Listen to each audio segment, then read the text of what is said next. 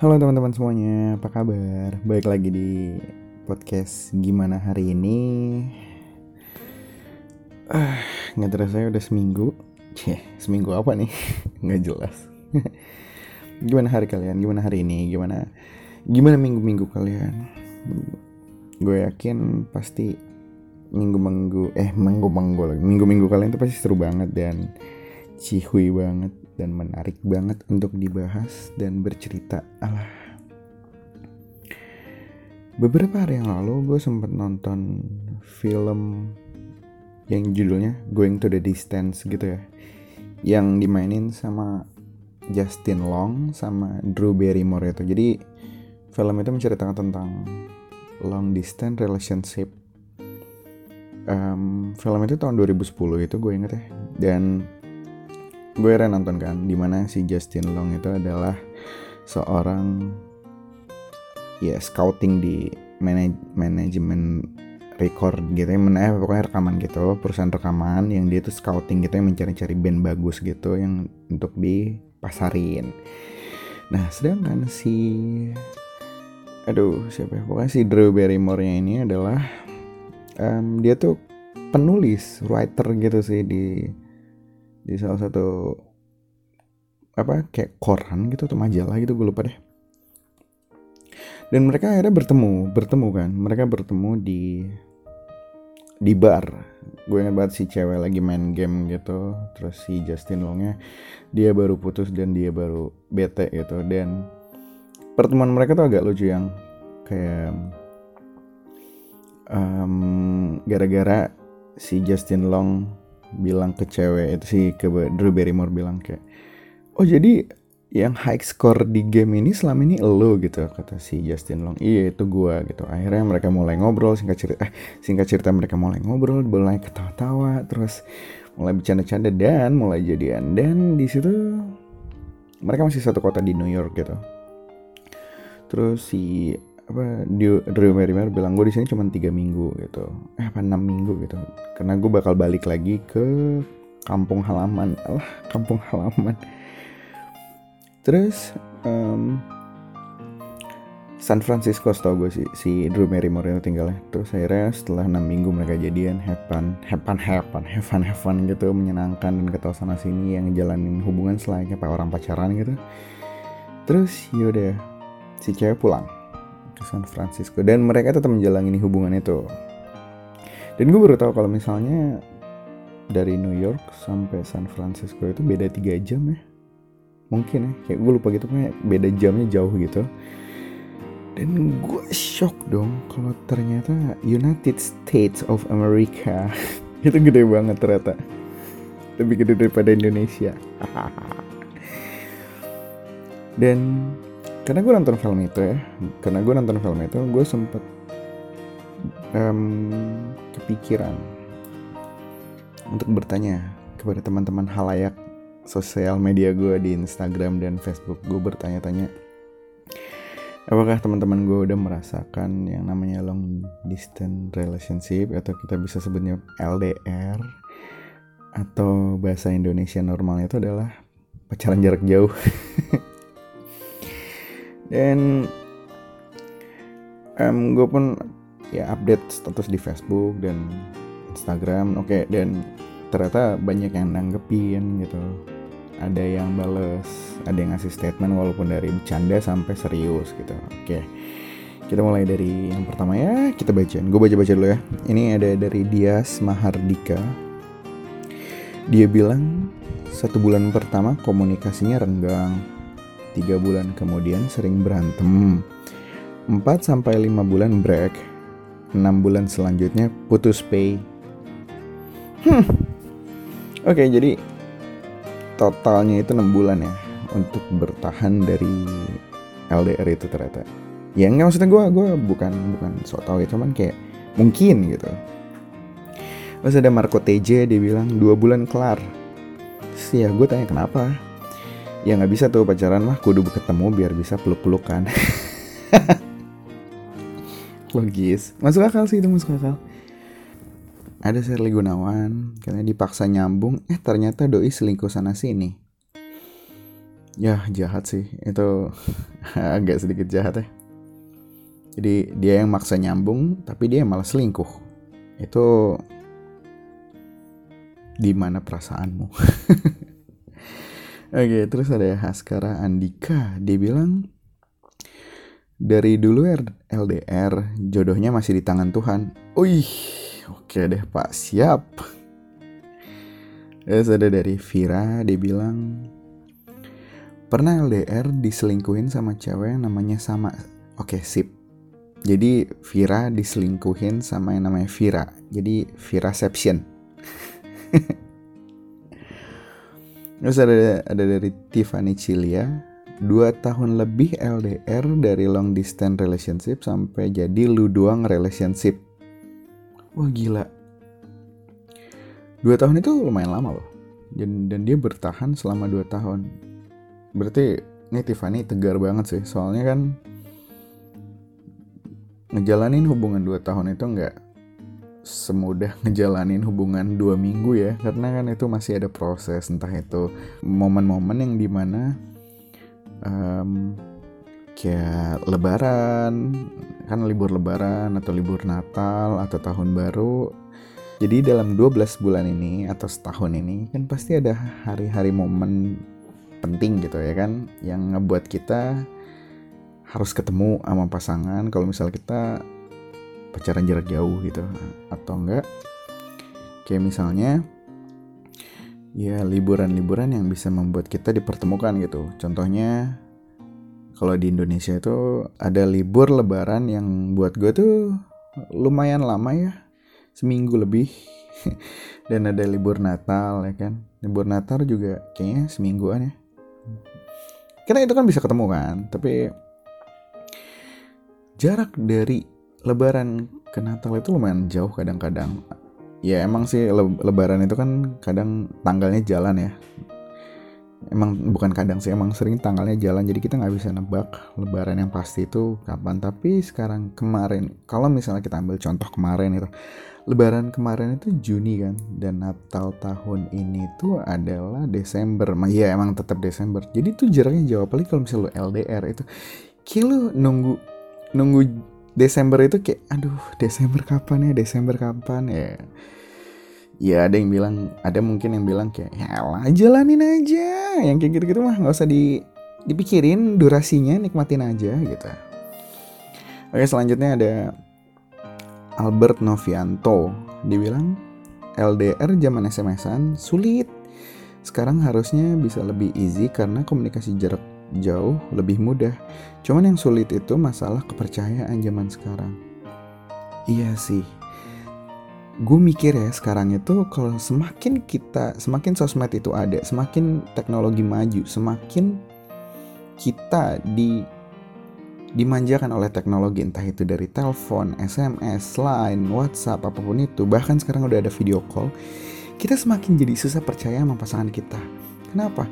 Karena kita ditunjukin dimanjain dengan sekarang tuh udah ada proving proving c bukti-bukti ya. Bukti-bukti yang bisa membuat kita ayo gue butuh lu. Eh maksudnya gue bisa gue harus tahu lu lagi ngapain. Karena sekarang udah ada video call gue gak mau tahu gitu loh. Yang kayak gitu-gitu malah nggak buat kita makin gak kepercaya. Kalau zaman dulu gitu zaman dulu kepercayaan itu bisa dengan mudah karena karena mindsetnya waktu itu masih SMS dan telepon. Nggak kayak zaman sekarang. Kalau misalnya zaman sekarang tuh udah ada video call ya kan. Apa apa sekarang entah di mana mana itu gue ngeliat orang kalau teleponan tuh bukan teleponan lagi bahkan video call. Ada yang lagi ngantri di Alfamart terus dengan PD gitu ya dia video call dengan loudspeaker. Yang buat gue lumayan agak halo kenapa ngeluat telepon? gitu. Kenapa harus video call? Dan kenapa lu harus banget nunjukin posisi lu lagi di sini sama siapa dan ngapain? Buat buat gue itu itu mengurangi rasa percaya diri seseorang ke lo karena dengan dibegituin orang pasti mikir lagi. Misalnya nih ada momen di mana lo nggak video call sama dia. Pasangan lo pasti bilang kok nggak video call? Kamu pasti bohong ya sekarang. Kayak gitu gitu padahal ya padahal dia lagi ya emang misalnya nih dia lagi tempat yang nggak bisa video call gitu. Tapi karena dia dimanjain dengan video call dan harus ngebuat dia kayak wah pokoknya gue harus percaya gue percaya kalau lo lo video call sama gue jadi makin sulit man kayak gitu. Apalagi LDR waduh. Dan yang kayak gitu-gitu yang kayak gitu-gitu tuh malah membuat orang jadi posesif. Terciptalah terciptalah posesif itu saudara-saudara. Oh my goodness santa madre tapi benar sih kalau zaman dulu tuh yang namanya hubungan itu kayak berharga banget tau gak sih? Dengan deng, dengan SMS 350 eh 350 perak yang karakternya itu cuma bisa 150 biji itu tuh kayak berharga tau gak sih? Sebisa mungkin lu sekreatif mungkin harus um, SMS dia dengan singkatan-singkatan lucu itu. Dan itu jadi berharga karena apa? Karena zaman dulu tuh komunikasi susah banget semakin susah lo komunikasi semakin susah untuk um, ngejalanin hubungan itu malah jadi semakin berharga hubungan lo dan itu kayak ya begitulah oke terus lanjut lagi ada ada Taki Masubuchi Hah, Taki. Dia bercanda lagi nih. Um, LDR itu pacaran jarak jauh. Tak bisa dibilang pencahayaan karena pencahayaan itu hanya dilakukan di indoor situation. Tapi kalau memang ada waktu, nanti saya bantu pencahayaannya, Kak. Hmm. Hmm. Oke. Okay. Oke, okay, gue Terus ada lagi dari Andi Kawilan pernah LDR long distance religion. Wow, karena beda agama dan endingnya nikah. Wih, keren keren. Ini keren. Ini termasuk um, hubungan yang agak susah ya. Maksud gue hubungan yang lumayan bikin orang agak susah ngejalanin hubungan loh. Iya pacaran jarak tempat itu mungkin ada yang bilang eh itu biasa yang susah itu pacaran antar beda agama tapi menurut gue dua-duanya susah kalau emang dijalanin itu dengan beban. Balik lagi semua itu harus ya dari diri kita masing-masing sih gitu. Kalau emang sama-sama serius semua cobaan semua ya semua cobaan semua rintangan gitu pasti bisa dilewatin sih. Yang kalau misalnya kita ngomongin long distance religion ini. Karena konten saya udah beda gitu. Terus ada dari Mureng Hamengkus Nanto. Kakak Mureng. LDR itu sama dengan langsung diranjang. Kalau itu sih kasih tahu nggak ya? Bangke. nah gitu tadi pertanyaan-pertanyaan dijawab sama teman-teman yang dari Facebook ya. Um, terus sekarang gue mau membacain jawaban-jawaban dari teman-teman yang dari Instagram dari cerita-cerita teman-teman yang di Instagram nih. Dari box logikal ya jawabannya adalah aku bahkan gak punya relationship. Eh sakit sakit sekali kakak. Ben aku mendengar itu sakit sekali. Tenang jomblo itu jomblo itu bukan sesuatu aib kok. Jomblo itu adalah kebahagiaan Terus ada dari Aida, dia bilang pasti putus, cari yang deket dengan berbagi alasan. Kalau mau lanjut, ya dimantapkan hatinya buat halal. Oh jadi kalau Aida bilang tuh, ya LDR itu nggak bisa deh, pasti putus gitu. Terus dari Acel, um, dia bilang pernah pas SMA Jakarta sama Amrik LDR-nya. Gak lama sih, cuma tiga bulan dan kandas. Dianya yang cemen. Um, Oke. Okay. Kam gimana ya? Um, Amrik Jakarta tuh beda 12 jam, Bu. Mungkin karena perbedaan waktu GMT juga itu bakal susah untuk ngejalanin hubungan kali ya. Mungkin. Terus ada dari I love via dan LDR intinya kangen pemicu keributan. Um, oke. Okay. simple tapi bener sih bener terus ini ada satu cerita dari teman gue tapi dia menceritakan tentang LDR tapi bukan cerita dia ini cerita tentang temannya dia gitu namanya yang menceritakannya teman gue namanya Hendra ya. Terus dia bilang dulu dulu si cowok pas belum LDR nurutin semua kemauan si cewek. Giliran si cowok harus balik ke Lampung nerusin usaha orang tuanya dan si cewek di Jakarta mulai itu hancur karena nggak ada yang nurutin kemauannya lagi. Akhirnya si cewek selingkuh. Oh oke. okay. terus habis itu si cewek minta ditemenin jalan-jalan dengan alasan last trip sama si cowok jadi mungkin yang gue tangkap di sini ya si ceweknya tuh selingkuh dan ketahuan sama cowok atau enggak si cewek selingkuh dia tuh confess ke cowok ya mengaku gitu pengakuan dosa kalau gue selingkuh terus akhirnya si cewek minta temenin jalan-jalan gitu dengan alasan last trip sama cowok. Dan pas udah last trip si cewek malah nangis minta balikan. Hmm. Kenapa begitu kau? Bingung ya LDR eh bingung ya. LDR itu merubah semua. Ya buat gue untuk untuk cewek itu untuk cewek ya pokoknya si cewek yang dari ceritanya si Hendra ini menurut gue cewek itu adalah tipik cewek ini adalah tipikal cewek yang pengen banget diayomi, pengen banget diperlakukan selayaknya dia tuh princess karena dari cerita ini aja udah kelihatan banget dia banyak menuntut gitu loh dan cowoknya pun tipikal cowok yang memberikan gitu loh orang-orang macam kayak gini nih macam ceweknya ini agak lucu sih karena tipikal yang nggak pernah puas gitu loh. Kalau misalnya apa ya? Kalau misalnya lu diberikan sesuatu dan lu nggak dapetin apa yang lu mau, lu bakal marah. Itu tipikal-tipikal cewek yang pengen banget diayomi, jangan pengen banget dicintai gitu. Gitu dan gue gue gue gue punya analisis sendiri nih cie. Dari cerita ini adalah gue yakin nih cowok baik banget atau entah baik entah tajir gitu makanya si cewek meminta balikan.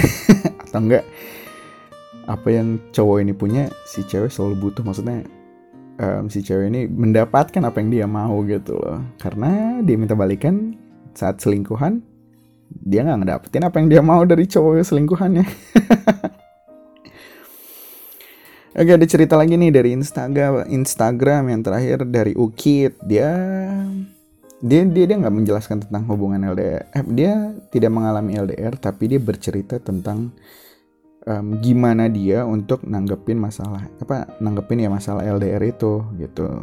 Oke namanya Ukit ya. Dia bilang kalau aku sih nggak pernah berani LDR dari awal makanya nggak mau nyari yang jauh-jauh aku tuh orangnya sih nggak butuh-butuh banget gitu kan untuk ketemu setiap hari tapi paling nggak seminggu sekali lah buat ngobrol-ngobrol berfaedah kan enak gitu ya ngobrol sambil lihat muka yang yakin bisa kita pegang dan panas. Maksudnya muka ya, muka ya. Sebenarnya sih mungkin lebih ke arah ringanin pikiran dan batin juga kali ya. Kayak aku tuh orangnya nyantai banget sebenarnya. Yang penting tuh harus ada ceritanya. Semisal tiap malam menjelang tiap malam menjelang tiap malam menjelang ada ngerasa wajib buat cerita aku ngapain? Ke mana? Sama siapa? Kayak 5W1H gitu deh. Jadi terus nggak bikin kepikiran pasangan juga kan? Karena aku nggak suka banget kalau pasangan tuh cemburu kayak for what? Cuman ya aku paham supaya nggak cemburu ya aku juga harus yakinin dia supaya yang kepikiran supaya jangan kepikiran ke mana-mana kan. Tapi kayaknya itu kalau LDR malah lebih jauh complicated urusannya kayak komunikasinya malahan. Udah kita nggak tahu environment dia kayak gimana teman-teman dia bentuknya gimana. Rasanya udah gundah gulana dan jadinya ya aku nggak mau deh. Mungkin kalau misalnya udah pacaran terus si pacar tiba-tiba harus kuliah atau kerja di tempat yang jauh misalnya. Terus kalau misalnya dari awal nggak pernah bisa ketemu in real life atau malah bela-belain ketemu cuman sekali doang, itu nggak cocok banget buat aku. Karena aku pengen ngertiin orang luar dalam dan itu jelas nggak bisa simsalabim. Jadi cuma dari layar kaca video call tiap malam kan. Belum masalah kalau kangen nambah kepikiran lagi. Terus uang transport, uang transport kalau mau ketemu malah nambah beban. Aku orangnya gampang banget dapat energi dengan berada di dekat orang. Video call tiap malam sambil berharap bisa ketemu itu nggak romantis menurut aku. Romantis itu di saat kita bisa duduk bareng, mesen oden panas dan bir dingin. Terus ngomongin masalah hidup. Aku tipe yang nyari comfort dan relief KP. LDR buat aku nggak ada comfortnya sama sekali dan nggak bisa relief karena malah nambah pikiran. Makanya nggak cocok deh buat aku gitu gitu. Itu ceritanya Ukit dia menjelaskan kalau misalnya dia nggak suka LDR karena itu ya. Dan menurut gue gue setuju sih. Gue suka walaupun di situ ada dibilang dia nggak tahu environment pasangannya kayak gimana dan teman-teman dia bentukannya gimana. Emang sih bener banget tapi kan mungkin kita bisa ketemu dan ya dikenalin ke teman-temannya gitu loh. Tapi balik lagi buat dia kalau misalnya video call tiap malam sambil berharap bisa ketemu itu nggak romantis. Dan buat gue ya kita cuman bisa kayak beban ngeliat lu dengan kangen banget.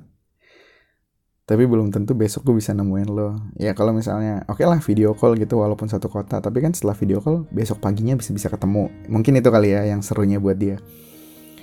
Gitu ya begitulah cerita dari teman-teman yang udah cerita dan sharing dari Facebook dan Instagram ternyata ngalamin hubungan LDR gitu atau pacaran jarak jauh itu nggak selamanya berujung baik. Susah dikomunikasi dan susah di mana saat kita lagi jatuh dan butuh orang yang bisa nenangin kita di samping kita dan bisa meluk kita juga. Ya, sama halnya film yang tadi gue tonton. Indian mereka putus kok, walaupun balik lagi, tapi tetap aja ada putusnya. Oke, terima kasih buat teman-teman yang udah dengerin podcast gimana hari ini. Semoga kalian suka.